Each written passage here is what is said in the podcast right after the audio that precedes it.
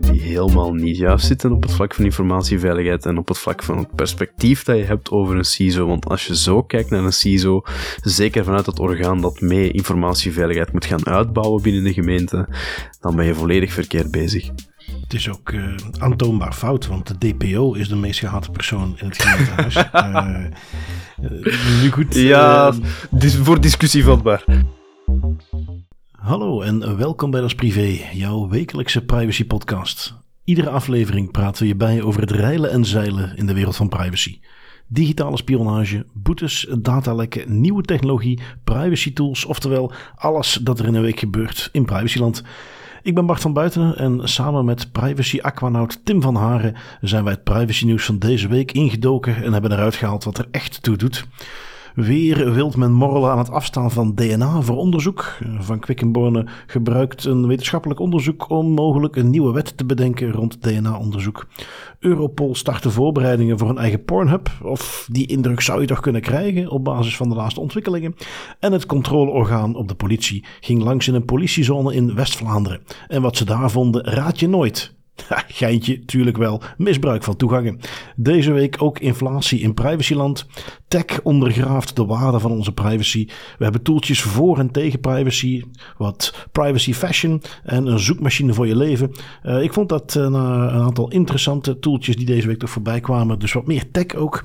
En ja, Tim, ik kon het zonder jou kennelijk niet voor elkaar krijgen. Ik heb een weekje over moeten slaan. Ja, dat kan natuurlijk gebeuren als ik in het midden van de Rode Zee aan het duiken ben, maar ik ben gelukkig terug boven water gekomen en we kunnen er gewoon doorheen vliegen nu. Oh, wat een prachtige woordspeling allemaal. Ja. We zijn in vorm vandaag. Ja, ik had een ideetje om eens een keer een sessie in mijn eentje te doen. In een iets ander format, maar daar gaat kennelijk wat tijd in zitten. Dus die houdt men nog te goed. We hebben dus een weekje overgeslagen, yes. Maar we're back. Vanaf nu weer gewoon iedere week. En we vliegen er gewoon meteen in. Tim, jij had een update meegenomen over TikTok. Ja, klopt. We hebben het al een aantal keer meegenomen in de podcast dat TikTok al dan niet persoonsgegevens van zijn Europese en of Amerikaanse gebruikers inzichtelijk zou maken voor Chinese medewerkers, voor mensen die in andere landen werken waar niet per se een adequaat besluit mee is gesloten tussen de Europese Unie en dat land. Dat is altijd een wel eens niet spelletje geweest waar de TikTok soms toegaf van oké, het kan misschien zijn dat die medewerkers in bijvoorbeeld China toegang hebben tot bepaalde persoonsgegevens en dan was het weer niet zo. Nu hebben ze hun privacybeleid aangepast en daarin staat toch wel heel duidelijk dat het zo is dat data van Europese gebruikers inzichtelijk is voor Chinese medewerkers en niet alleen voor Chinese medewerkers, maar ook voor medewerkers uit Brazilië, Canada, Israël, Japan, Maleisië, de Filipijnen, Singapore, Zuid-Korea en de Verenigde Staten. Er zijn toch wel een aantal landen waar geen adequaat besluit mee is en dat hebben ze nu na heel veel wel eens niet eens gedoe toch wel toegegeven. Ja, ik moet toegeven dat China er daar van mij toch een beetje uitspringt wat betreft het doorgeven van gegevens, waarbij ze ook vrij letterlijk meegaven dat ook de Chinese overheid daar dus gewoon toegang toe heeft. Ja, klopt. Iets wat als de voorbije maanden echt stevast redelijk hard hebben ontkend. Ook zelfs in hoorzittingen in Europese rechtszaken, in Amerikaanse rechtszaken, dat men effectief zei van ja, nee, TikTok gaat die persoonsgegevens niet vrijgeven aan Chinese medewerkers. Daar moeten ze dan nu terug van terugkomen.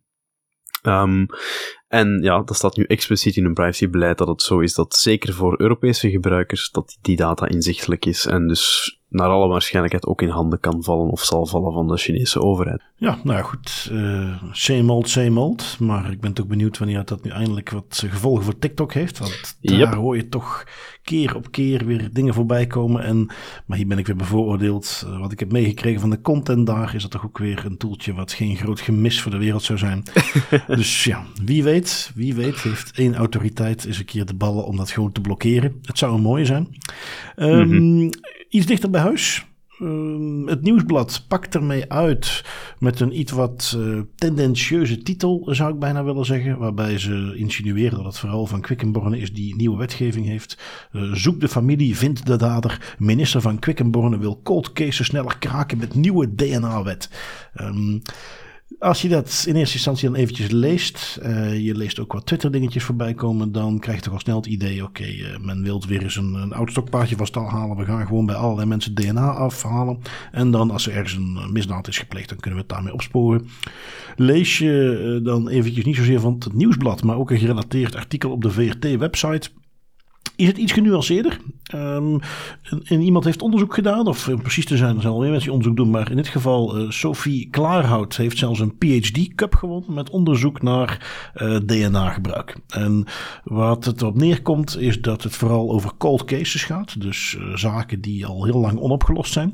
En dat men door bestaand DNA te gaan analyseren op verwantschap, dus niet zozeer gewoon voor perfecte matches, dat is waar de wet ook op dit moment klaar voor is, maar gaat kijken naar verwantschap. Dus dat jij zegt, ergens in de databanken van daders die wel hebben, want op het moment dat je op dit moment dus veroordeeld wordt als dader, kom je in zo'n DNA-databank en dan kan men daar dus op zoek gaan naar een match. En cold cases kan men nu al dat soort databanken nog eens gaan raadplegen om te zien, hebben we daar misschien niet ondertussen al iemand tussen zitten.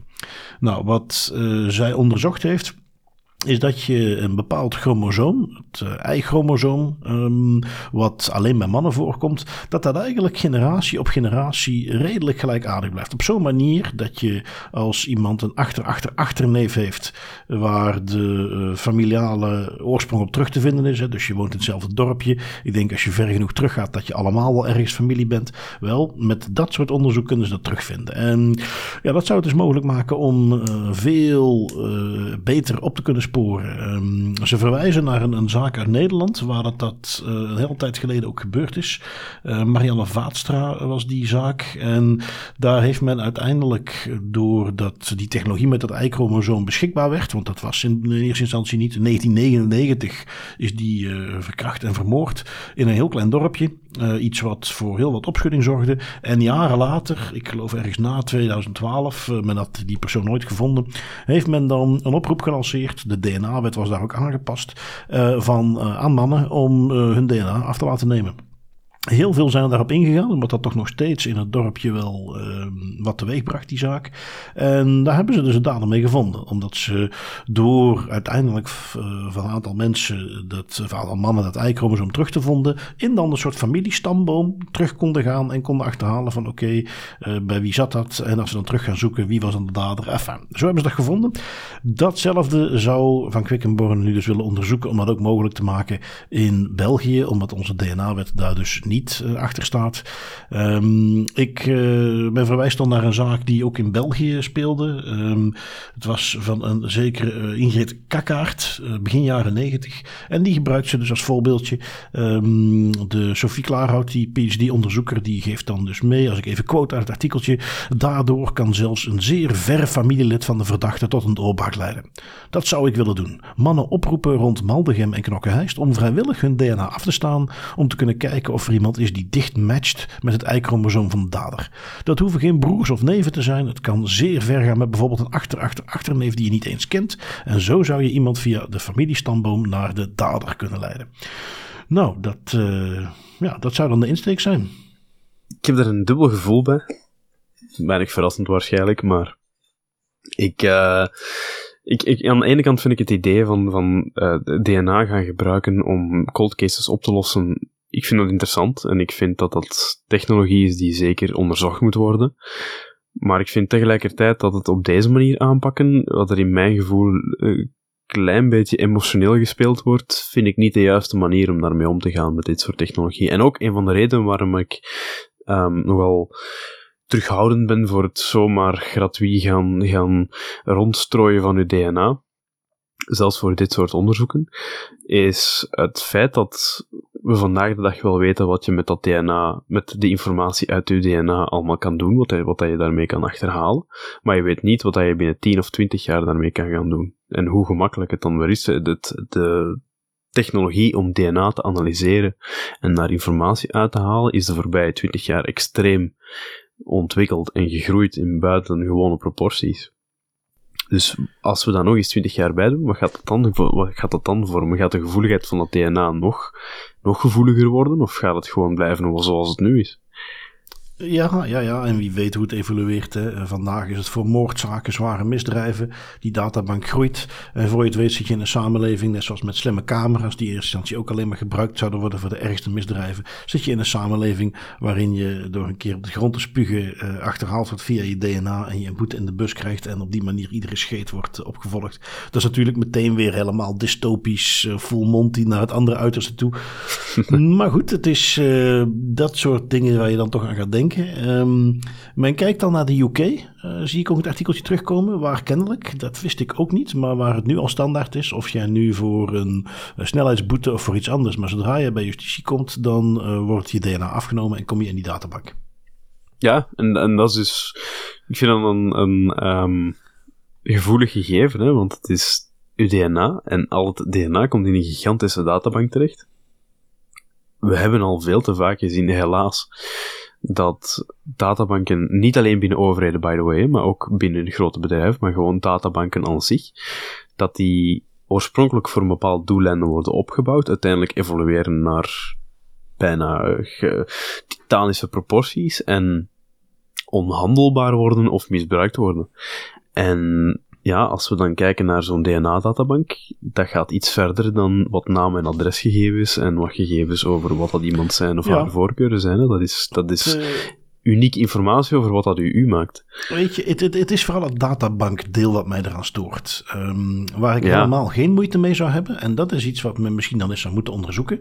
Om weer die balans te houden tussen, we kunnen heel veel dingen met dit soort technieken opsporen. En de risico's, is dat veel incidenteler bekeken wordt. Veel eenmaliger bekeken wordt. Met andere woorden, we hebben nu het geval van die Kakaart. En als je nu zou zeggen, zoals zij zegt, van mannen uit Maldegem, Knokke-Heist, die regio moeten naar voren komen, vrijwilligers kunnen zich aanmelden, daar wordt het DNA van afgenomen, dan wordt die analyse gedaan en vervolgens wordt die databank die op dat moment wordt aangelegd, die wordt vervolgens weer verwijderd. En de volgende keer dat wij een misdrijf hebben waarbij we vinden dat het zo ernstig is dat we dat soort technieken moeten toepassen, dan wordt diezelfde oproep weer gelanceerd. Dat is iets waar ik moet toegeven dat als ik daar op een gegeven moment het vertrouwen heb dat dat inderdaad op de goede manier gebeurt, ik ook best zou willen doen. Als er hier in het dorp waar ik woon een of andere afschuwelijke moord en alles wat erbij zit gebeurt en ze vragen oké, wie wil er meedoen met het onderzoek door vrijwillig je DNA af te staan en opnieuw, je hebt op dat moment het vertrouwen en na dit onderzoek wordt dat verwijderd, zou ik dat misschien zelf ook wel doen. Dus ja, hier ook weer de balans gaan zoeken tussen wat willen we doen. Ja, we willen bepaalde zaken gaan oplossen. Prima, dan ga je het dus ook beperken tot die zaken. Verzamelt, analyseert en gooit er weg. Dat zou ik bijvoorbeeld al een heel andere situatie vinden. Dat zit ook al een klein beetje verborgen in de vraag die gesteld wordt, of die geïmpliceerd wordt hier, dat men zegt van oké, we willen vragen aan mannen in de buurt van waar het incident zich heeft voorgedaan, om hun DNA af te staan om dit specifiek incident op te lossen. Als je dan eigenlijk tegelijkertijd gaat zeggen, we gaan jouw DNA ook gaan bijhouden in een databank voor future reference, dan mist dat dus zijn doel in mijn ogen, want dan ga je niet meer specifiek op dat incident toespitsen, maar ook naar de toekomst toe. Ja, het is... ik ben ook bij het lezen, dacht ik ook nog eventjes van, maar is dit dan niet discriminatoire naar mannen toe? Hè? Zitten we weer te focussen op de mannen die de dader kunnen zijn? Maar als statistiekje, en dan ga ik er voor het gemak ook gevoelsmatig lijkt dat wel te kloppen. Ga ik er voor het gemak even vanuit als ze het goed heeft opgezocht. Meer dan 90% van de moordzaken in België worden gepleegd door mannen. Dus ja, dan snap ik dat je daar even op focust. Daar is dan wel voldoende onderbouwing voor te vinden. Nu, eigenlijk, met dat ik het nu nog eens bekijk, zonder dat we dat bewust hebben gedaan, maar onze headliners een beetje zitten thematisch allemaal in de politiehoek. Dan gaan we weer eens met een aflevering waar de politie de headliners uitmaakt. Want we gaan voor het volgende itemje naar Europol. Europol, ook wel bekend van die organisatie die een conferentie organiseerde waar Clearview destijds gratis tickets weggaf om Clearview te kunnen gaan gebruiken. Die hun dataset van onterecht verzamelde gegevens weer gewoon intact mag houden doordat ze er een wetswijziging doorheen geduwd hebben. Datzelfde Europol wil nu nog een stapje verder gaan in het wetsvoorstel wat we al een paar keer voorbij hebben laten komen rond chat control. Wat is men van plan, Tim? Ja. Misschien voor de luisteraars om nog even de context mee te geven van het chat control. Long story short, dat is een wetsvoorstel. Kort gezegd, de Europese Unie wil eigenlijk in chatapplicaties op een redelijk geautomatiseerde manier gaan scannen op kindermisbruikmateriaal. Zij willen daar gebruik maken van artificiële intelligentie om bepaalde foto's, video's, beeldmateriaal te gaan taggen. En dat dan te laten verwerken door een Europees centrum waar dat allemaal samenkomt, die informatie. Nu, een van de elementen om te bepalen of een afbeelding die verstuurd wordt tussen twee personen, of dat kindermisbruikmateriaal is of niet, is het feit dat dat door een algoritme bepaald wordt dat het mogelijk kindermisbruikmateriaal is, en dan wordt dat verder geanalyseerd. En in de wetgeving staat van, kijk, een afbeelding is wat zij noemen alleen kennelijk ongegrond getagd als kindermisbruikmateriaal als er geen sprake is van seksueel misbruik. Nu, het is heel moeilijk om dat te bepalen zonder de juiste context, zonder de relatie te weten tussen de twee personen waar tussen het beeld is gecommuniceerd. En het EU-centrum dat verantwoordelijk is voor die analyses heeft die context niet en heeft vaak ook niet de juiste informatie om die relatie te kunnen vaststellen. Nu, als die melding naar inschatting van het EU-centrum niet kennelijk ongegrond is. Dus als het EU-centrum na een tijd van de artificiële intelligentie en na een analyse van effectief een persoon bepaalt dat het beeldmateriaal toch seksueel misbruikmateriaal is, ja, dan is het zo dat in het wetsvoorstel staat dat het mechanisme in werking treedt dat er een melding wordt gemaakt naar het land van het slachtoffer, of het land waarover dit gaat en waarover de melding wordt gemaakt. Dus stel bijvoorbeeld dat twee Nederlanders met elkaar aan het communiceren zijn en die sturen een foto en dat ding wordt gemarkeerd, terecht of onterecht, als kindermisbruikmateriaal, dan wordt die melding gemaakt naar de Nederlandse politie. Nu, wat er ook in dat wetsvoorstel staat, is dat er tegelijk een kopie van die melding wordt gemaakt bij Europol, inclusief het beeldmateriaal dat op dat moment terecht of onterecht getagd wordt als kindermisbruikmateriaal. Bij wijze van spreken, want dat is zo opgezet, het Europees Centrum dat verantwoordelijk is voor die analyses en Europol, die gaan gevestigd zijn in hetzelfde gebouw. Die gaan bij wijze van spreken hun beeldmateriaal gewoon over de plantenbakken kunnen gaan gooien. En wat men daar eigenlijk...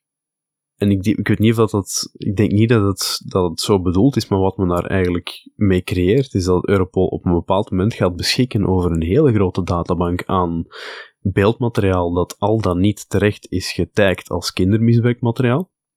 Intieme foto's, video's, chatberichten, vooral met name van jongeren. En als we kijken naar hoe die technologie vandaag de dag in elkaar zit, we hebben daar al heel vaak kritiek op gegeven. Bits of Freedom, bijvoorbeeld het artikel waar het hier over gaat, heeft daar ook al heel vaak kritiek op gegeven. Dan stellen we ook vast dat het vaak ook gaat over meldingen waar eigenlijk in de foto zelf niks mis mee is en dat het onterecht wordt gemarkeerd als kindermisbruikmateriaal. Stel bijvoorbeeld dat twee jongeren met elkaar aan het seksten zijn en die sturen naaktfoto's tegenover elkaar. Er is een reële kans dat dat onterecht wordt gemarkeerd als kindermisbruikmateriaal, dat er wordt opgepikt door het Europees Centrum als die wetgeving erdoor zou komen en dat dat dan ook effectief bij Europol terechtkomt. En dan heeft Europol eigenlijk op dat moment een databank van naaktbeelden van jongeren die niks misdoen bij wijze van spreken. Behalve het feit dat zij aan het seksen zijn, en daar kan je van denken wat je van wil. Maar dat beeldmateriaal, die kopieën daarvan, die worden wel ter beschikking gesteld bij Europol.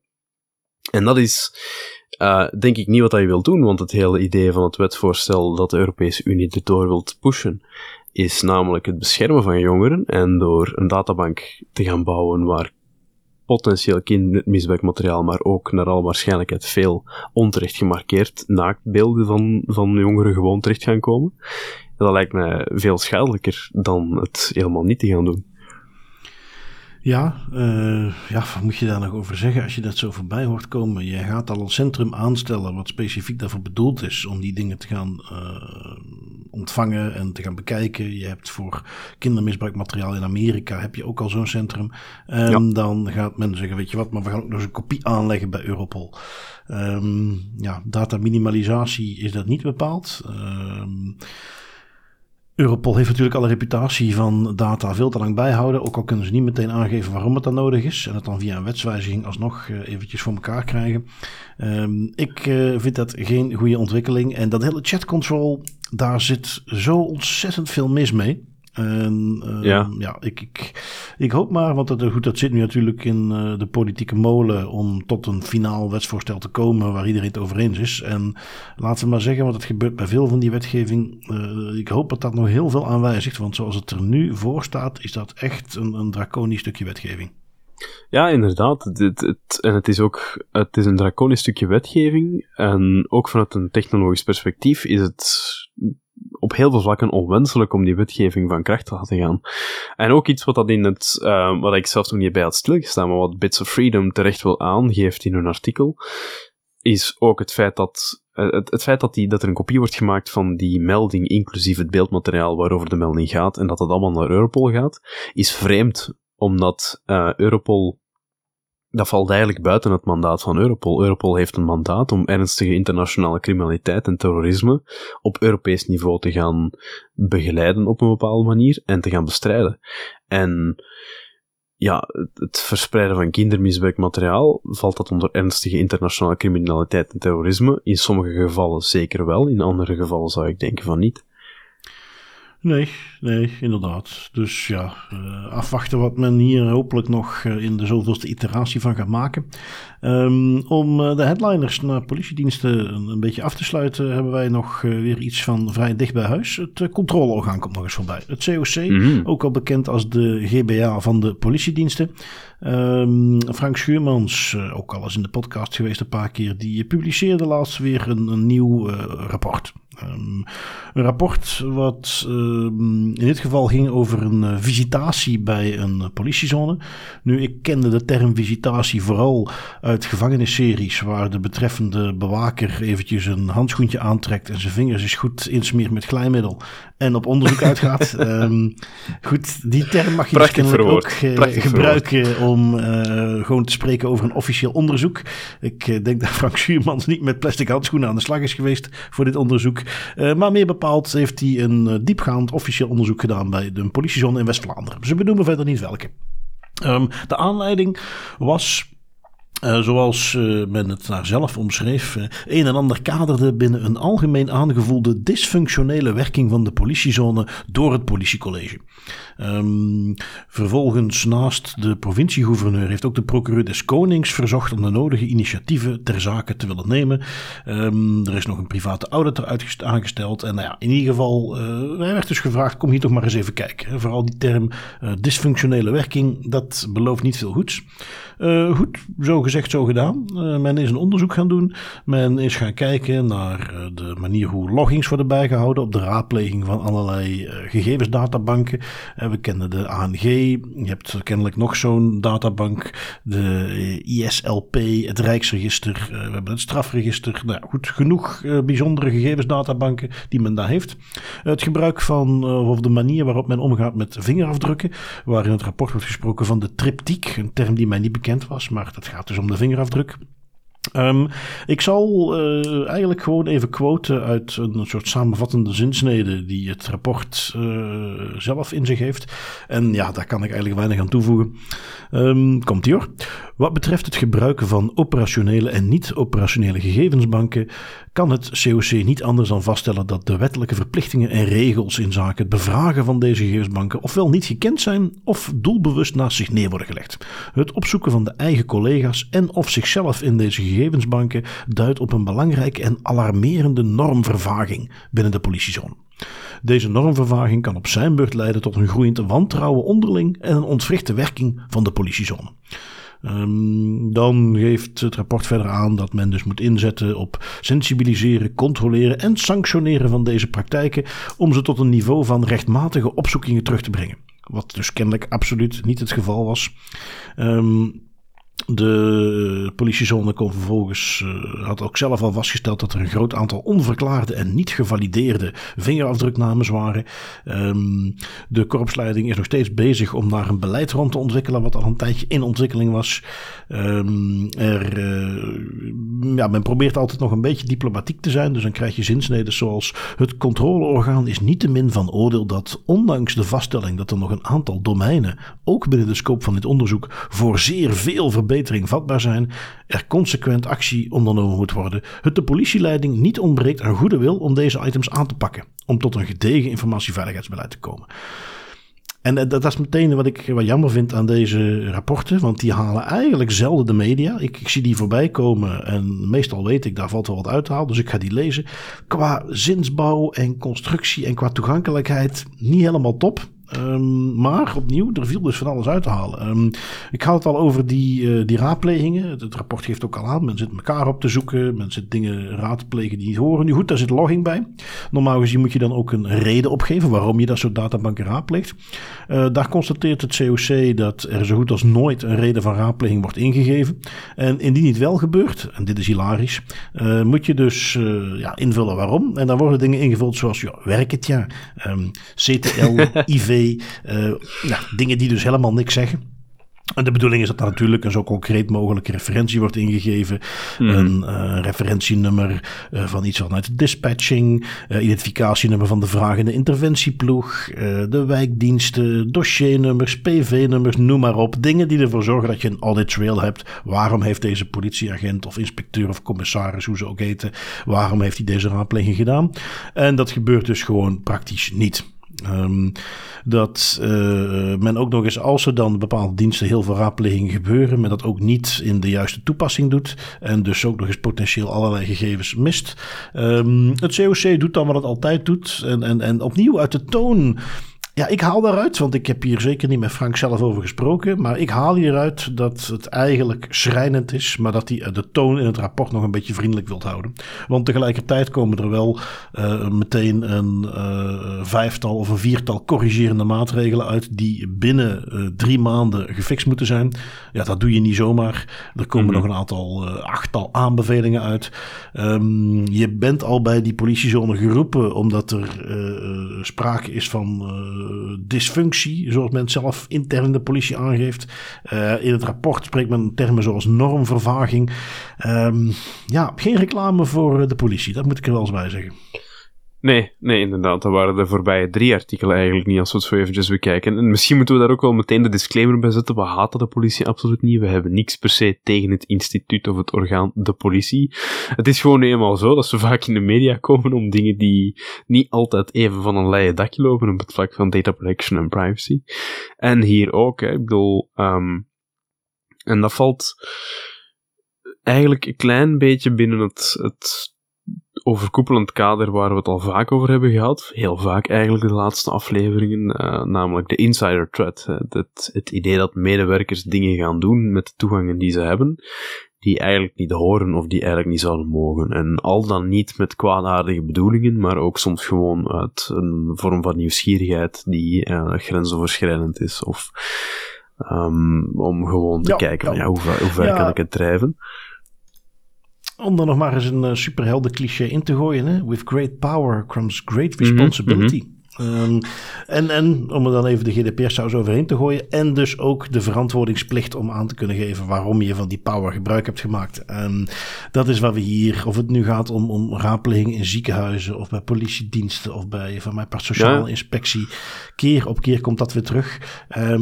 Ook maar gewoon om aan privacy professionals en DPO's mee te geven als je daar wel eens tegenaan loopt. En mensen die dan vragen, wat moeten we allemaal gecontroleerd worden of zo.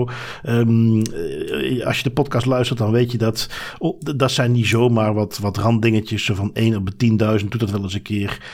Uiteraard werken er voor iedere 10 inspecteurs die raadpleging doen die ze niet horen te doen, werken er honderden die dat niet doen. Maar het is ook niet zo incidenteel dat het de absolute uitzonderingen zijn. Eigenlijk zit er een bepaalde structuur achter. En zeker dit rapport maakt heel duidelijk, ook al zijn dat daarom niet per se allemaal foute raadplegingen. Maar als de regel is, je hoort een referentie op te geven als je iets raadpleegt in die gevoelige databanken. En structureel, zo goed als nooit, zegt men letterlijk in dat rapport, wordt dat gewoon niet gedaan.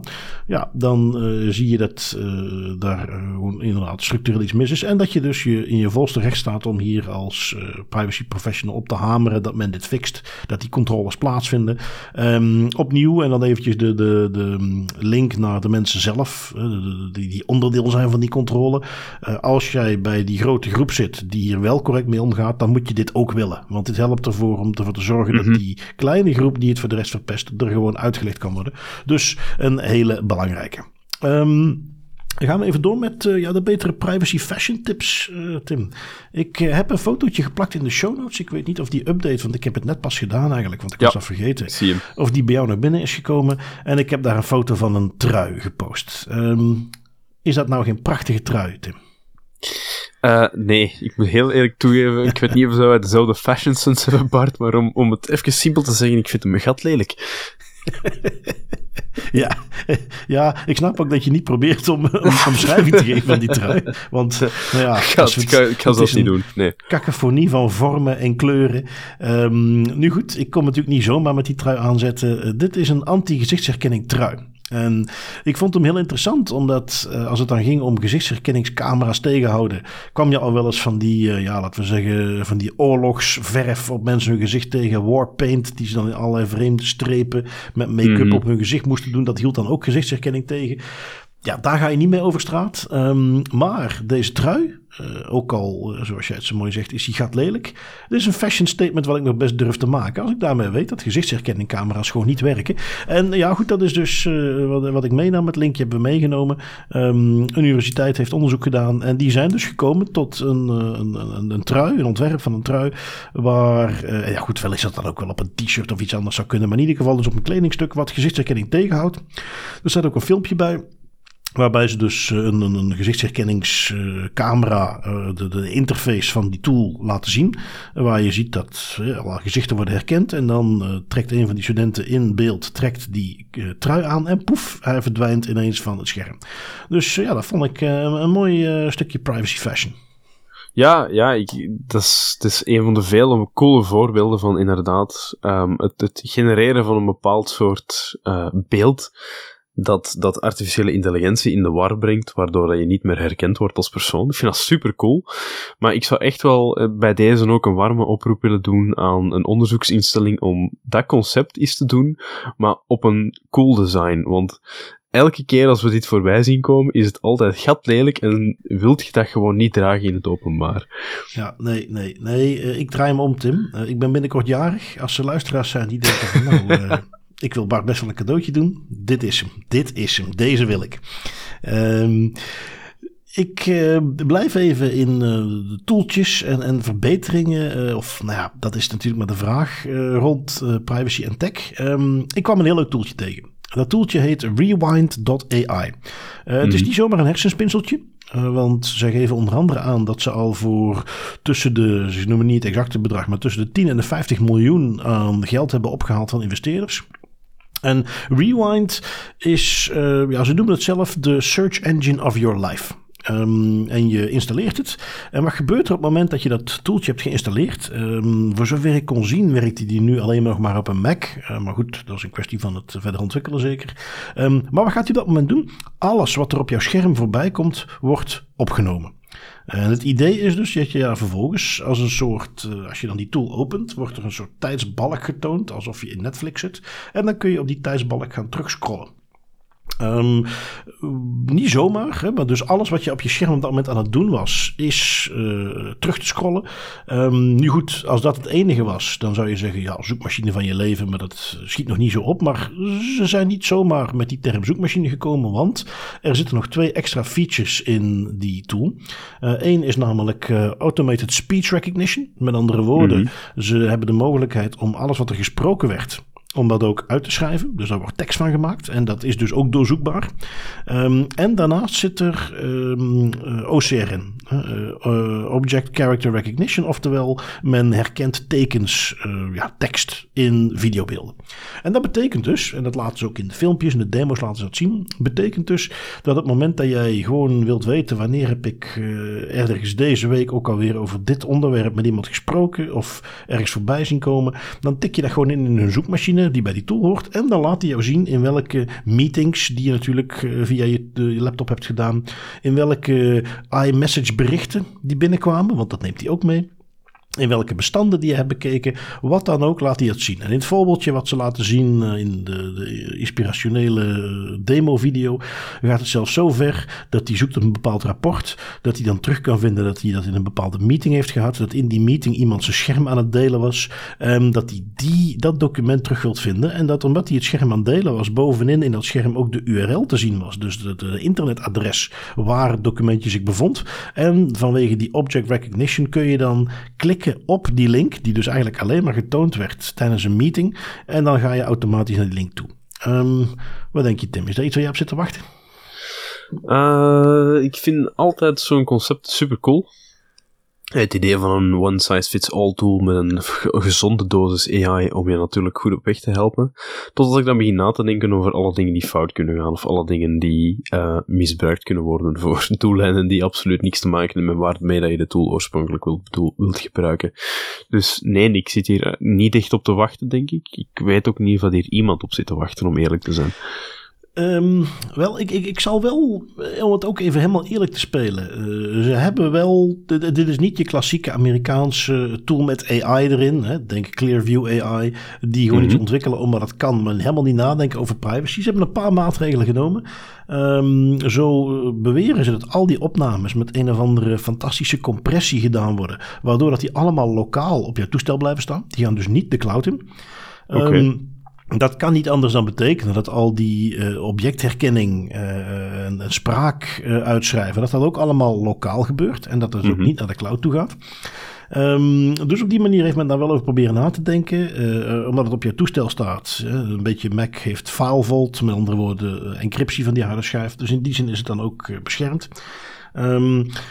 Iets waar ik wel meteen aan moest denken, wat ze voor de rest niet benoemen, is: het is natuurlijk wel leuk dat je dat voor jezelf doet, maar als je dat doet met berichtjes die je met mensen zit te sturen, of met meetings die je met mensen hebt, ja, op een normale meeting tool krijg je zo'n grote pop-up op het moment dat iemand op de opnameknop duwt. Ja, dat is hier niet meer het geval. Dus in ieder geval hier in Europa, als je zoiets doet, heb je de plicht om mensen erover te informeren. Ja, dat is iets waar die tool in ieder geval niks in voorziet. Dus daar zie ik nog wel wat risico. Maar ik moet toegeven dat het feit dat ze er al over nagedacht hebben en toch hoe ver dat ging, of in ieder geval in het demofilmpje, de praktijk moet het nog maar uitwijzen, zo betrouwbaar is die objectherkenning toch ook niet altijd waarschijnlijk, of die spraak uitschrijven. Maar het idee dat ik gewoon eventjes de zoekbalk op kan roepen en van ik had deze week nog met iemand gesproken over X of Y, waar was dat ook alweer? Ik tik het in en ik word meteen doorverwezen naar de betreffende meeting waar dat in gezegd werd. Het heeft al wat. Ja, dat wel. En het feit dat ze eigenlijk nu meer leunen naar on-edge processing om het eigenlijk... on-edge is eigenlijk niet... on-device is eigenlijk hetgeen dat ik wil zeggen. On-device processing om ook de privacy-activisten naar hun kant te trekken, vind ik op zich een... Ja, ik vind dat wel iets interessants, want wat ik dus net aan het zeggen was punt van kritiek. Hè, het idee dat het heeft een bepaald doel en dat is tof, maar het kan ook wel eens fout gaan. Een van de grootste argumenten die ik wil aanhalen was namelijk het feit dat je geen controle hebt over de data die gegenereerd wordt en over alles wat die rewind engine, om het zo te noemen, gaat voeden. Als dat gewoon ergens in een of andere cloud staat, bij een of andere provider, potentieel third-party provider, dat zijn verschillende gradaties van controle die je verliest, wat dat eigenlijk niet altijd wenselijk is, afhankelijk van de mate van de gevoeligheid van de informatie waar je mee werkt op een dagelijkse basis. Nee, absoluut. Maar ja, goed, dat schijnt dus iets te zijn dat is wel cool, waar ze over nagedacht hebben. En voor de rest, wat ze bijvoorbeeld ook dan voorzien hebben, zijn dingen zoals exclusielijsten, deny list. Dat je dus kunt zeggen van, op het moment dat ik naar een niet nader genoemde website ga, waar mogelijk wat grafische beelden op te zien zijn, dat ze dat dan toch niet opnemen. Dus die dingen kun je ook nog eens uitsluiten. Dus ik sprong natuurlijk meteen erop met van, daar gaan we weer. Ze hebben weer iets bedacht, die Amerikanen. Ze hebben er wel wat over nagedacht. En opnieuw, het idee op zich is natuurlijk... er valt iets voor te zeggen. Dus vond ik een leuke. Even zien, wat hebben wij dan nog? We hebben nog een beetje nasleep van het Hof van Twente, die gemeente in Nederland, die dus slachtoffer werd van ransomware. Daar is nu ook de CISO in het vizier gekomen, geloof ik. Inderdaad. De functie van CISO is daar in het vizier gekomen. Wat er eigenlijk aan het gebeuren is, ze zijn op zoek naar een CISO. 2 jaar geleden is het Hof van Twente het slachtoffer van een redelijk desastreuze cyberaanval.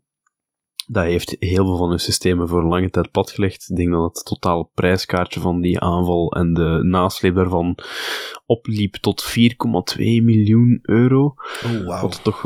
Wat dat toch wel prijzig is, zeker voor een gemeente. En men is dan gaan kijken naar de oorzaak van en hoe dat men dat in de toekomst ervoor kan zorgen dat dat niet nog eens gebeurt. En een van de zaken dat ze hebben gedaan is Zij hebben na een vernietigend rapport van de Rekenkamercommissie over de rol van de gemeenteraad van Hof van Twente bij die cyberaanval, hebben zij een nieuwe commissie opgesteld, de Commissie Informatieveiligheid. En die moet ervoor waken dat drempels voor potentiële hackers zo hoog mogelijk komen en blijven te liggen.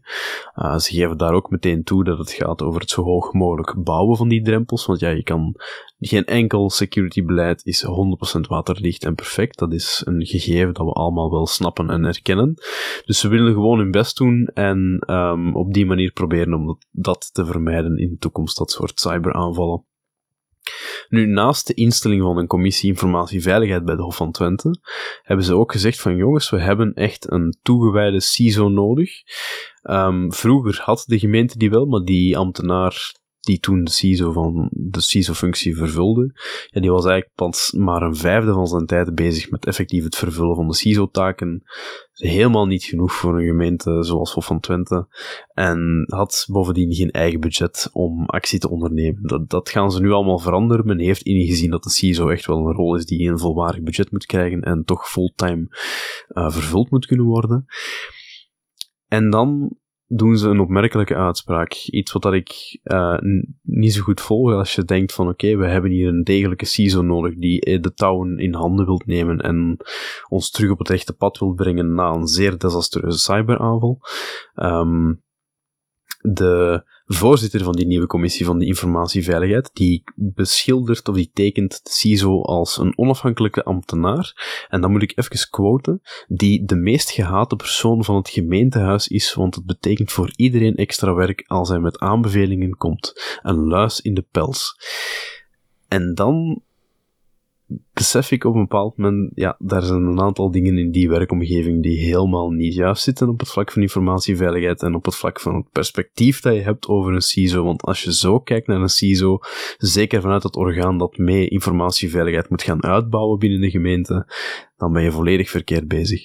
Het is ook aantoonbaar fout, want de DPO is de meest gehate persoon in het gemeentehuis. Nu goed. Ja, voor discussie vatbaar. Nu, dat daar laten, wat wel zo is, en dat is misschien iets wat hij hierbij ook probeert aan te geven, al is het inderdaad zwaar overdreven, maar, en dat merk ik ook heel vaak van andere DPO's, in een beetje hetzelfde schuitje, het is vaak moeilijk om daar tegenin te gaan, omdat je inderdaad met aanbevelingen komt, met adviezen komt, met dingen komt die mensen vaak meer werk opleveren, die geld kosten, en dat blijft het moeilijk, en dat zie je in security, hetzelfde als in privacy, waar op het moment dat het tot positieve verbeteringen leidt, naderhand heel moeilijk is om aan te tonen wat het heeft opgeleverd. Nu, en dat is altijd hetzelfde, kan men zeggen de totale kost van die aanval is 4,2 miljoen. En was je als CISO daar een jaar geleden, of toen is 2 jaar geleden die aanval, dus was je daar 2,5 jaar geleden bij de gemeenteraad aangekomen en had je gezegd, ik wil graag 2 miljoen budget voor security, ja, dan werd je de raadzaal uitgelachen. En nu blijkt dat niet te doen en dat eigenlijk geld had opgeleverd, wat natuurlijk voor de meeste gemeenten van die omvang 2 miljoen voor security. Ja, dat zou natuurlijk een fantastisch, waanzinnig budget zijn. Dromen, ja. Security team van 3 mensen, allerlei nieuwe tools, noem maar op. Gaat nergens gebeuren. En toch, zo zie je maar, nu 2,5 jaar later, merkt men dus gewoon dat ze dubbele al hebben uitgegeven aan die ransomware aanval. Dus is die business case eigenlijk heel makkelijk. Waar het natuurlijk dat niet iedere gemeente met 100% zekerheid weet dat ze hieronder gaan leiden. En dat is voor mensen genoeg aanleiding om te zeggen, ja, maar we kunnen dat niet gaan doen, want ja, wat nu de kans dat dat gebeurt. Ja, de klassieke risicoanalysetjes rond security, impact, likelihood, de kans dat iets gebeurt en de impact als het zich voordoet. Als het gaat om ransomware, denk ik dat ondertussen redelijk makkelijk te onderbouwen moet zijn dat de waarschijnlijkheid en de impact aan de extreem hoge kant zitten. Maar goed, 2 jaar later komt men er dus achter, we moeten een CISO hebben en we hadden er meer budget in moeten steken. Dat vind ik zeer wijze woorden, maar waar misschien 4,2 miljoen en een ransomware aanval ook weer niet voor nodig waren. Ja, inderdaad. En de CISO een luis in de pels noemen misschien ook iets te kort door de bocht was, want het is waar, hè? Ik bedoel, dat is absoluut zo. Het is vaak tegen de stroom in vechten om toch bepaalde dingen erdoor te krijgen in de business. De business wilt gewoon zijn doelen bereiken en jij wilt ervoor zorgen dat de business op poten blijft staan als CISO of als DPO. Dat is gewoon zo, maar... jezelf profileren als een luis in de pels of de rol profileren als een luis in de pels... ja, daar heb ik het een klein beetje moeilijk mee. Nee, inderdaad. Even zien, wat heb ik nog bij... ja, deze vond ik gewoon leuk, omdat het ingaat tegen wat toch ondertussen al jaren geroepen wordt. En waar ik zelf al vaker wat tegenaan heb moeten schoppen van... Goh, is dat wel echt zo? Ook weer in die rol van DPO, die met adviezen komt die misschien niet populair zijn. Basecamp. Niet onbekend, toch oké, ik wil ze niet onder de categorie big tech gooien, maar mensen die veel in software zitten of die veel projectmanagement doen, die hebben van Basecamp wel gehoord. Het is toch best een relatief succesvolle tool in de cloud context. Ja, dus vooral bedoeld rond projectmanagement, takenlijstjes bijhouden, opvolging doen, afstemmingen doen. Een redelijk gekende cloud tool, redelijk succesvol. Wel, die... De CEO daar, die publiceert, vind ik eigenlijk met de regelmaat van de klok, zinnige dingen. En nu is er dus weer een blogpost die een nieuwe beslissing van Basecamp aankondigt. Zij gaan namelijk de cloud uit. Zijn dus niet bij die organisatie die zeggen, wij gaan met z'n allen de cloud in. Zij hebben na analyse, na zoveel jaren, al heel lang in de cloud te zitten, bij Amazon te zitten. Zij zijn je klassieke schoolvoorbeeld van iets waar ze altijd van aangeven, daar is nou waar de cloud voor bedoeld is. Maar ja, hij heeft een redelijk glasheldere analyse, wat die er eigenlijk op neerkomt van ja, wij betalen en ze pakken dan hun e-maildienst, die ze ook hebben uitgerold op een gegeven moment, naast Basecamp, valt onder hetzelfde bedrijf. Die betalen $500.000 per jaar aan databases en search services van Amazon. Vooral ook omdat ze dus klaar zitten om de groei te kunnen doen. Hè. Van ja, kijk, het is makkelijker om die machines in de cloud te managen. We besparen daar kosten op. Maar uiteindelijk hebben zij daar een analyse toe gedaan en komt tot de conclusie van ja, nee, het klopt gewoon niet. Sommige dingen worden, want die tools, ook de interface van Amazon, de managementomgevingen, Azure, dat zijn gigantisch complexe omgevingen geworden, waarbij je ondertussen weer in dezelfde situatie zit als dat je vroeger met je eigen dataserverpark zat, dat je mensen moet gaan inhuren die jou helpen om die dingen te configureren, want ze zo complex zijn geworden. Dat je vaak veel meer zit uit te geven dan je eigenlijk bedoeld van plan was, omdat ondertussen... waar Amazon ooit ermee begonnen is. Hè. Zo zijn zij de grootste cloud provider ter wereld geworden. Omdat zij voor hun boekenwinkel heel veel serverruimte inkochten en datacenters hadden. Omdat ze de groei wilden kunnen stimuleren en niet tot de situatie wilden lopen dat mensen niet meer konden bestellen omdat ze te weinig capaciteit hadden. Die hadden veel te veel capaciteit. Zijn dat gaan verhuren. Dus dat is begonnen als iets van ja, we hebben toch overcapaciteit. Laten we dat gewoon een beetje gaan verkopen. Dan kon je hele lage prijzen gaan garanderen vanwege het verzonken kostprincipe. Ja, die staan daar toch maar. We kunnen ze net zo goed een beetje gebruiken. De laatste jaren zijn die prijzen echter gewoon gigantisch gestegen. En dat is iets wat ik ondertussen in heel veel organisaties heb gehoord.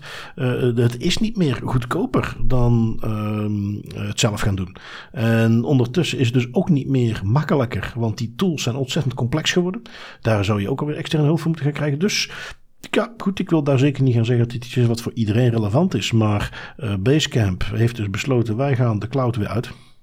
En concreet, om dat nog eventjes te schetsen, ze gaan de cloud uit, wat dat betekent dat zij zelf alles gaan managen in hun hoofd op dat moment?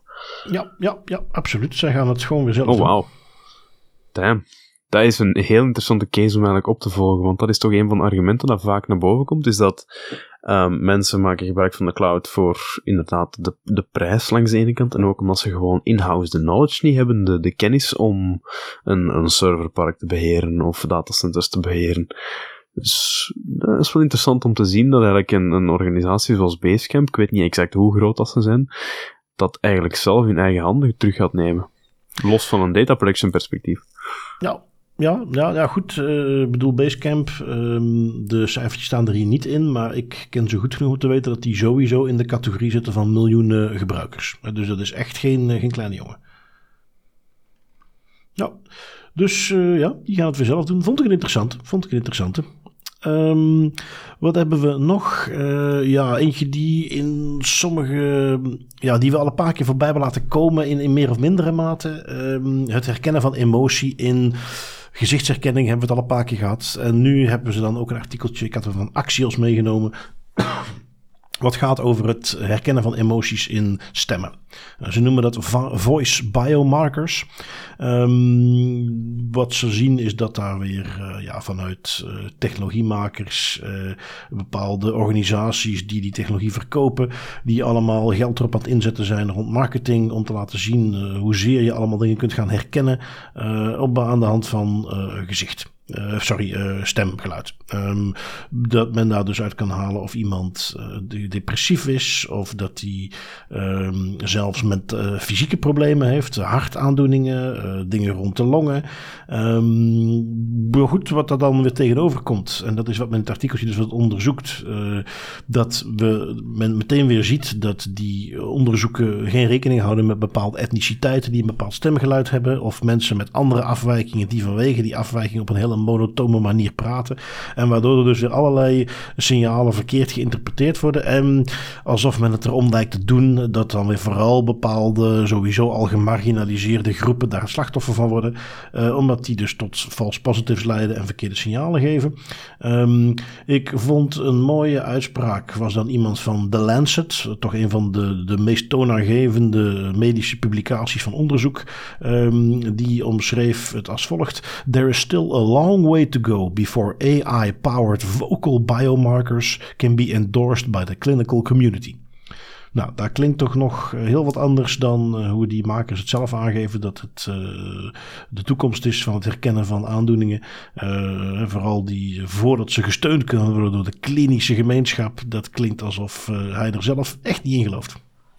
Nee, en dat is hoe dat ik daar ook naar kijk. Hè. Het moet toegeven, ik vind heel veel van die AI-powered tooltjes of detectietools razend interessant. En ik denk dat er heel cool dingen mee gedaan kunnen worden. Maar als men dan gaat kijken naar de uitwerking, dan wordt er nog veel te weinig aandacht besteed aan facetten zoals data bias, datakwaliteit. Het inderdaad meenemen van alle verschillende subsets en alle verschillende types, majority en minority types. Want dat is een van de grootste uitdagingen nog altijd op het vlak van AI-modellen. En zeker als het gaat over zo'n zaken als facial recognition, voice biomarker recognition, is... Ja, het model is maar zo goed als de data waarop je het gaat trainen. En als uw data bestaat uit allemaal stemmen van... Om maar iets stom te zeggen, hè, maar als uw data alleen maar bestaat uit stemmen van generieke blanke witte mannen bijvoorbeeld... Ja, dan ga je een heel groot deel van de rest van de wereld missen. En dan ga je niet het resultaat boeken dat je wilt boeken. Nee. Dus ja, goed, weer het zoveelste voorbeeldje van waar men springt op nieuwe technologie, daar meteen allerlei fantastische dingen mee te kunnen doen, maar daar is goed naar te kijken dat het toch onderhevig is aan inflatie. Ik heb er nog een andere bij, waar misschien, het is ondertussen ook alweer zo'n klassieker dat ik me afvraag hoeveel valt er nog over te zeggen, maar Strava lijkt onder andere eerder bekend te worden als een lek-app dan als een track-app. Wat bedoel ik daarmee? Strava haalt regelmatig al het nieuws met gevoelige gegevens van mensen die op een militaire basis aan het joggen waren. Stond publiek op het internet en zo konden hele militaire bases gemapt worden. Nog andere voorbeelden waarbij Strava dus werd gebruikt op allerlei gegevens over mensen te weten te komen die je niet wilt. En nu is er weer onderzoek. Ik neem hem nog wel mee, omdat dit dan onderzoekers of wetenschappers van de KU Leuven zijn. Altijd leuk als het van eigen bodem is. En die komen tot de conclusie dat ook zij nog steeds locaties kunnen achterhalen. Interessant omdat men maatregelen had genomen die zogenaamd tot anonimisering moesten leiden. Wij weten ondertussen dat locatiegegevens zijn gewoon niet anoniem, punt. Daar kun je mee doen wat je wilt. En goed, deze hebben het weer bewezen door... Het idee was dat Strava op het moment dat je dat publiceert, dat jouw vertrekpunt en jouw eindpunt, dat binnen 200 meter afgekapt wordt. En dat noemen ze dan privacy zones. En dat zou dan voor zorgen dat je toch niet kon achterhalen waar iemand vandaan kwam. Maar door dingen zoals de route, het stratenplan ernaast te leggen, andere metadata die men vond, kwam men erachter dat ze dan toch in 85% van de gevallen konden achterhalen om wie het ging. Dus ja, anonimisering die weer eens niet voldoende werkt. Niet geheel verrassend, denk ik dan. Nee, inderdaad. Ik durf er oprecht geld voor te wedden dat minstens 50% van het gebruik van het woord anonimisering eigenlijk feitelijk incorrect is. Ja, inderdaad. Dus same old. En gewoon als weer een algemene waarschuwing op het moment dat mensen bij jou komen en zeggen, ja, maar het zijn toch anonieme gegevens? Hou er altijd rekening mee dat dat tegenwoordig steeds minder waarschijnlijk wordt dat die echt anoniem zijn. Geef ik hem nog even door naar jou, Tim, voor een artikeltje van security.nl over een Brits gokbedrijf die spiekt in een studentendatabase. Ik moet toegeven, ik heb hem zelf niet bekeken. Ik ben heel benieuwd waar dit over gaat. Ja, inderdaad. Het is zo dat de Britse overheid, die houdt opnieuw een databank. Het gaat altijd over databanken. Die houdt een databank bij, de Learning Records Service Database, of LRS. En die databank die bevat de persoonlijke informatie van 28 miljoen kinderen en jongeren vanaf de leeftijd van 14 jaar. En ze houden dat ongeveer 66 jaar lang bij. En dat gaat dan over de naam, geboortedatum, geslacht en optioneel ook een e-mailadres en de nationaliteit van dat kind. Leerprestaties kunnen daar ook in worden meegenomen. Oorspronkelijk wordt dat eigenlijk bedoeld om scholen, hoger onderwijsinstellingen en onderwijsaanbieders de kans te geven om te kijken of potentiële studenten bijvoorbeeld in aanmerking komen voor een studiebeurs.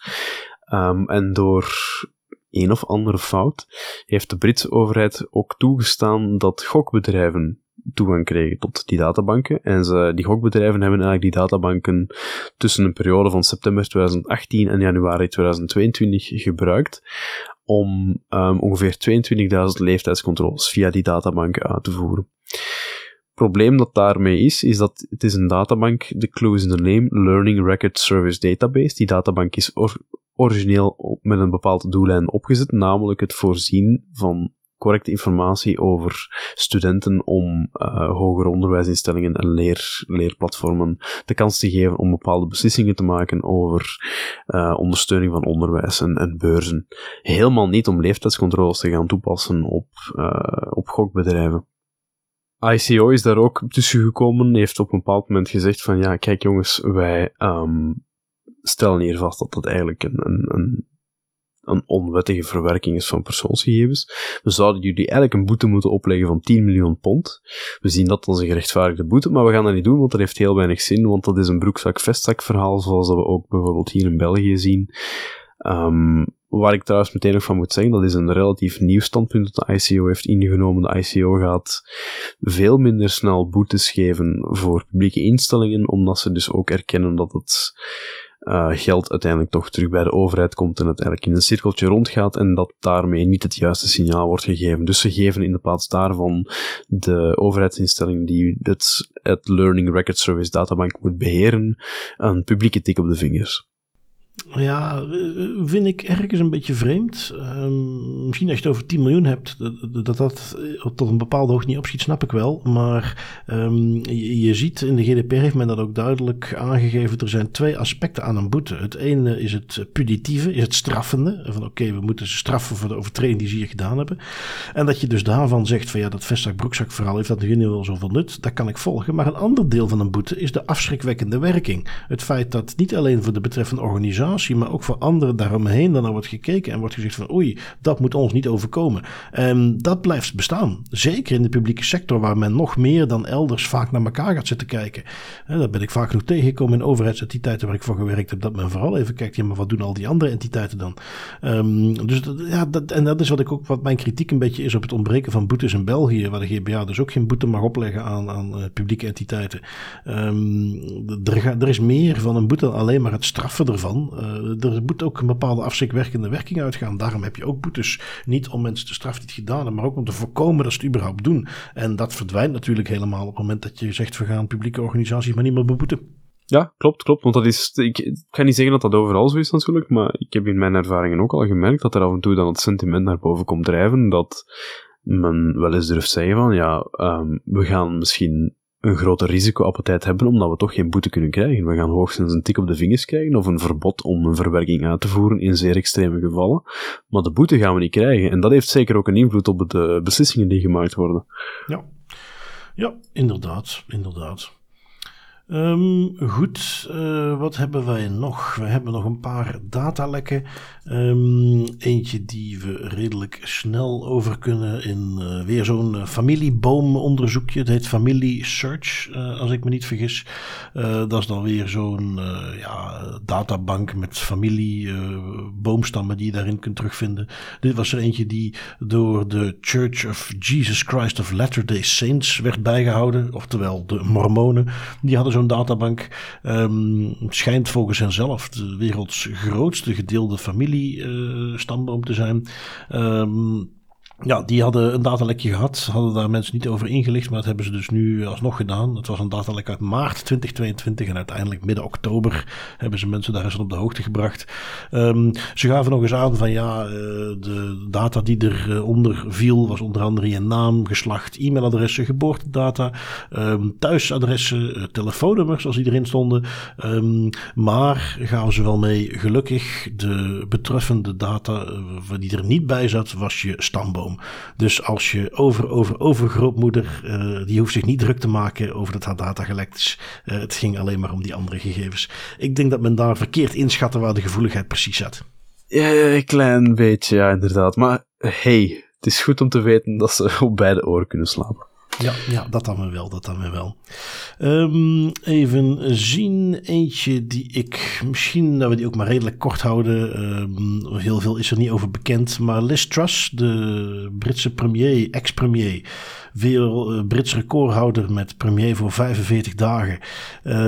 Heeft het kennelijk, is ook nog eens gehackt toen ze nog minister van Buitenlandse Zaken was. Kennelijk durft men toe te wijzen aan de Russen, die dus haar gewone telefoon, want kennelijk had hij dus een relatief gewone telefoon die ze gebruikt, ook voor vertrouwelijke dingen, die dus gehackt hadden, waardoor dus de Russische inlichtingendiensten toegang hadden tot Liz Truss. Ja, daar krijg ik altijd de kriebels van, hè. Zo van die verhalen van politici die dan hun persoonlijke mobiele toestellen gaan gebruiken voor vertrouwelijke communicatie. Dat zou vandaag de dag in 2022 echt nooit meer mogen. Nee. Nu goed, wie weet komt daar misschien nog wat meer naar buiten. Maar al heeft Liz Truss haar portie wel gehad. Maar het feit dat toch weer een politicus die gehackt werd, is toch iets wat langzaam wat meer naar buiten komt. Hè? Er loopt ook een onderzoek naar Griekenland. Echt vanuit de Europese Commissie. Omdat die Europarlementariërs gehackt zouden hebben, de overheid. Omdat die ook intern mensen van de eigen handhavingsdiensten gehackt zouden hebben. Die onderzoek deden naar corruptie bij de overheid. Dus het is toch iets waar een paar jaar geleden hoorde je daar niemand over, maar het is toch een dingetje aan het worden. Hacking tools inzetten door overheden of handhavingsdiensten. Iets wat niet 1, 2, 3 gaat verdwijnen. Misschien moeten die politiekers gewoon een beetje meer hun inspiratie gaan halen bij de Nederlandse politiekers, onder andere Mark Rutte, die gewoon elke avond hun sms'jes verwijderen. Nou, dan kan dat niet gehackt worden. Ja, nee, inderdaad, dat is ook een manier. Hè. Als dan gehackt wordt, is er in ieder geval veel te weinig data. Exact. Het toonbeeld van dataminimalisatie. Even zien, dan misschien toch ook leuk om die eens kort mee te nemen. Want we zijn ondertussen al toegekomen aan onze autoriteiten. You will respect my authority! En ja, de FTC die begint de laatste tijd toch hun best te doen. Ja. Jij hebt er ook eentje meegenomen. Ja, de FTC die heeft een tijdje geleden al aangekondigd dat zij achter dark patterns gaan. En dark patterns, bijvoorbeeld knoppen, kleuren, teksten, waarmee dat bedrijven jou als gebruiker gaan proberen duwen naar een bepaalde kant of naar een bepaalde beslissing. Bijvoorbeeld om meer persoonsgegevens of om geld af te staan.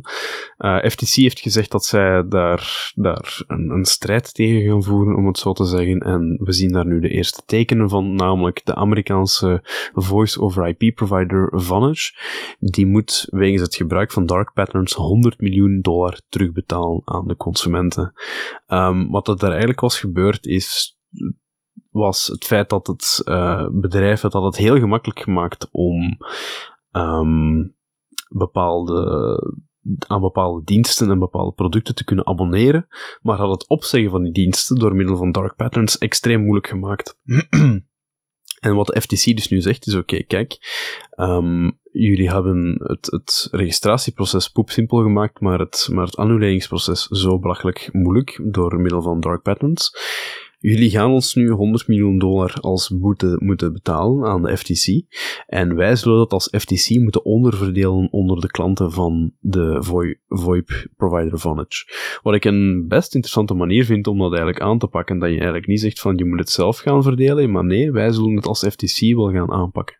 Ja, dat vind ik een hele interessante en sta me toe om daar meteen even door te pakken naar een FTC-actie die ik ook had meegenomen tegen het bedrijfje Drizzly, mij voor de rest niet bekend.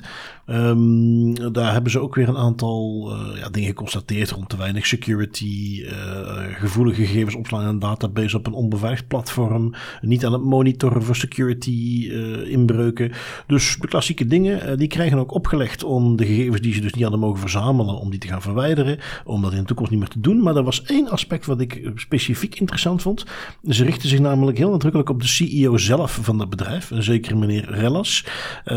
Niet alleen moet hij ervoor zorgen dat er een fatsoenlijk security programma wordt opgezet binnen Drizzly, maar de voorwaarden die ze hebben opgelegd, die volgen hem als CEO. Als hij dus CEO wordt of groot aandeelhouder van een ander bedrijf waar gegevens van meer dan 25.000 mensen worden verzameld, dan moet hij daar dezelfde dingen die hem nu worden opgelegd voor Drizzly, moet hij daar ook opleggen. Dus al heeft het niks meer te maken met het oorspronkelijke bedrijf, als hij nog ergens anders bedrijfje opstart en die gaan op een gegeven moment gegevens verzamelen, dan volgen die maatregelen hem. Dat vond ik nou eens heel innovatief. Ja, ik denk dat wij gewoon een nieuwe t-shirt moeten gaan drukken binnenkort, met daarop gewoon in dikke drukletters Thank God for FTC.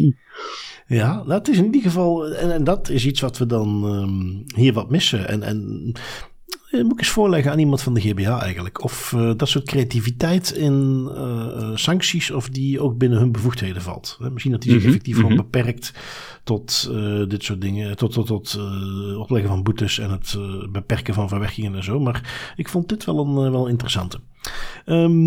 Dan sluiten we af met toch onze boetes met een shout-out naar de AIPD. Geen Das Privé zonder AIPD. Die hebben nog eens €6.000 boete gelegd aan een werkgever. Relatief bescheiden boete in de context van een werkgever. Maar de context zat hem in iemand die ontslagen werd. Die werd ontslagen, die persoon, vanwege inadequaat werk wat hij dan geleverd zou hebben. Die persoon had kennelijk ook geklaagd tegen een klant over de toestand van bepaalde machines die binnen dat bedrijf in gebruik waren. Onderzoek wees uit dat die informatie alleen maar te weten gekomen was omdat men illegaal die dingen monitorde. En dus bijvoorbeeld die gesprekken in de gaten hield via videosurveillance. En die was niet aangebracht op de juiste manier. Men was niet geïnformeerd. En dus is dat ontslag is ook teruggedraaid en een boete van €6.000. Kan tellen, hè. Dus, dat vind ik altijd... Ik blijf dat zeggen, maar ik vind dat heel interessant en leuk aan de AIPD is het feit dat zij ook kleine boetes geven. Dat zij zich niet alleen beperken tot de grote boetes, maar dat zij ook in de kleine onderzoeken nog boetes uitgeven. Ja. En toch iets wat ook wat tastbaarder is voor de doorsnee persoon. Gewoon een medewerker, ontslag teruggedraaid, want ook al was het dus terecht, dat is iets wat hier wel uit blijkt. Het was de informatie erover was op de verkeerde manier verkregen.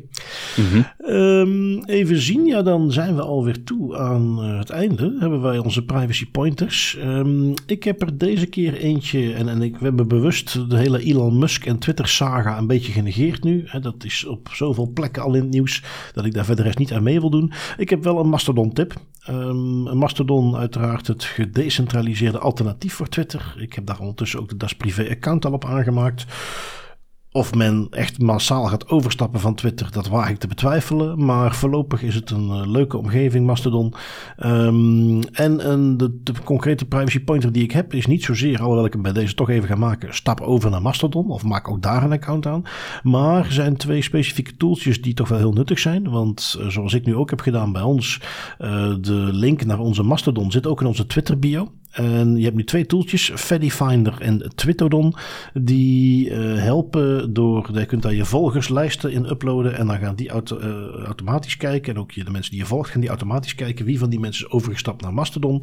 En dan kun je die vervolgens toevoegen in je Mastodon-account om zo dus de migratie een stukje makkelijker te maken. Want dat is natuurlijk wat heel veel mensen tegenhoudt. Het feit dat ze al hun volgers en de mensen die ze volgen kwijt zouden raken. Wel, deze twee tooltjes die helpen om dat een beetje tegen te gaan. Iets wat ik dus zelf zelf ook zeker nog eens even aan gaan zwengelen. Ja, vond ik een leuke. Ja, heel leuk. En ik ben ook heel benieuwd wat er eigenlijk nu gaat komen van Mastodon. Want het is dat moment voor hun om terminal velocity te krijgen en coole dingen te gaan doen, nadat Twitter een klein beetje in brand staat. Mm-hmm. Ja. Goed, dan geef ik hem nog even aan jou, Tim. Jij hebt ook nog een klein privacy pointertje. Eentje, misschien uit een wat oudere doos, maar hij was voor jou nog eens actueel, hè? Ja, hij was voor mij nog eens actueel, want ik ben nog eens op reis geweest. En wat er vaak bij reizen gebeurt, is dat als je bepaalde dingen moet boeken, dan vraagt men jou om een identiteitsbewijs door te sturen via e-mail of via een ander digitaal kanaal. En ja, je kan natuurlijk gewoon een foto trekken van je identiteitskaart, maar een privacyvriendelijke manier om dat te doen is eigenlijk door dat de app van de Nederlandse overheid Copy ID te gebruiken. En op die manier een foto te nemen van je identiteitskaart of van je paspoort. En dan kan je eigenlijk in die applicatie bepaalde gevoelige informatie gaan wegmarkeren of een watermerk gaan toevoegen waar dan ook op staat van deze foto is alleen bestemd voor dit hotel of deze service. En op die manier is het een klein beetje beter gewaarborgd dan dat je gewoon je kopie of je identiteitskaart open en bloot doorstuurt en je eigenlijk niet weet wat er achteraf mee gebeurt. En zal ik juist wat zeggen, Tim? Wij hebben ondertussen ook een Belgische site waar dat op gebeurt. copyid.be. Ik weet niet, ik zie er niet meteen informatie staan over een app, maar je hebt dus daar ook een website waar je je EID kunt uploaden en dan kun je daar zo'n watermerk over zetten en dan kun je hem downloaden. Zelfs op mijn eigen privacy pointer leer ik nog bij. Ja. En als ik me niet vergis, ook nog eens door een luisteraar van de podcast beheerd. Dus dat krijg je er op de koop toe. Ah, kijk eens aan. Awesome. Ja. Kudos to de luisteraar. Goed, dan zijn wij er voor deze week weer, Tim. Deze keer gaan we dat zoals altijd zeggen, maar klopt het wel gewoon? Het was weer een hele mooie aflevering. Ik hoop dat de luisteraars het ook goed vonden. En ik spreek jou volgende week weer. Ja, tot volgende week. Zonder fout deze keer. Inderdaad, tot volgende week.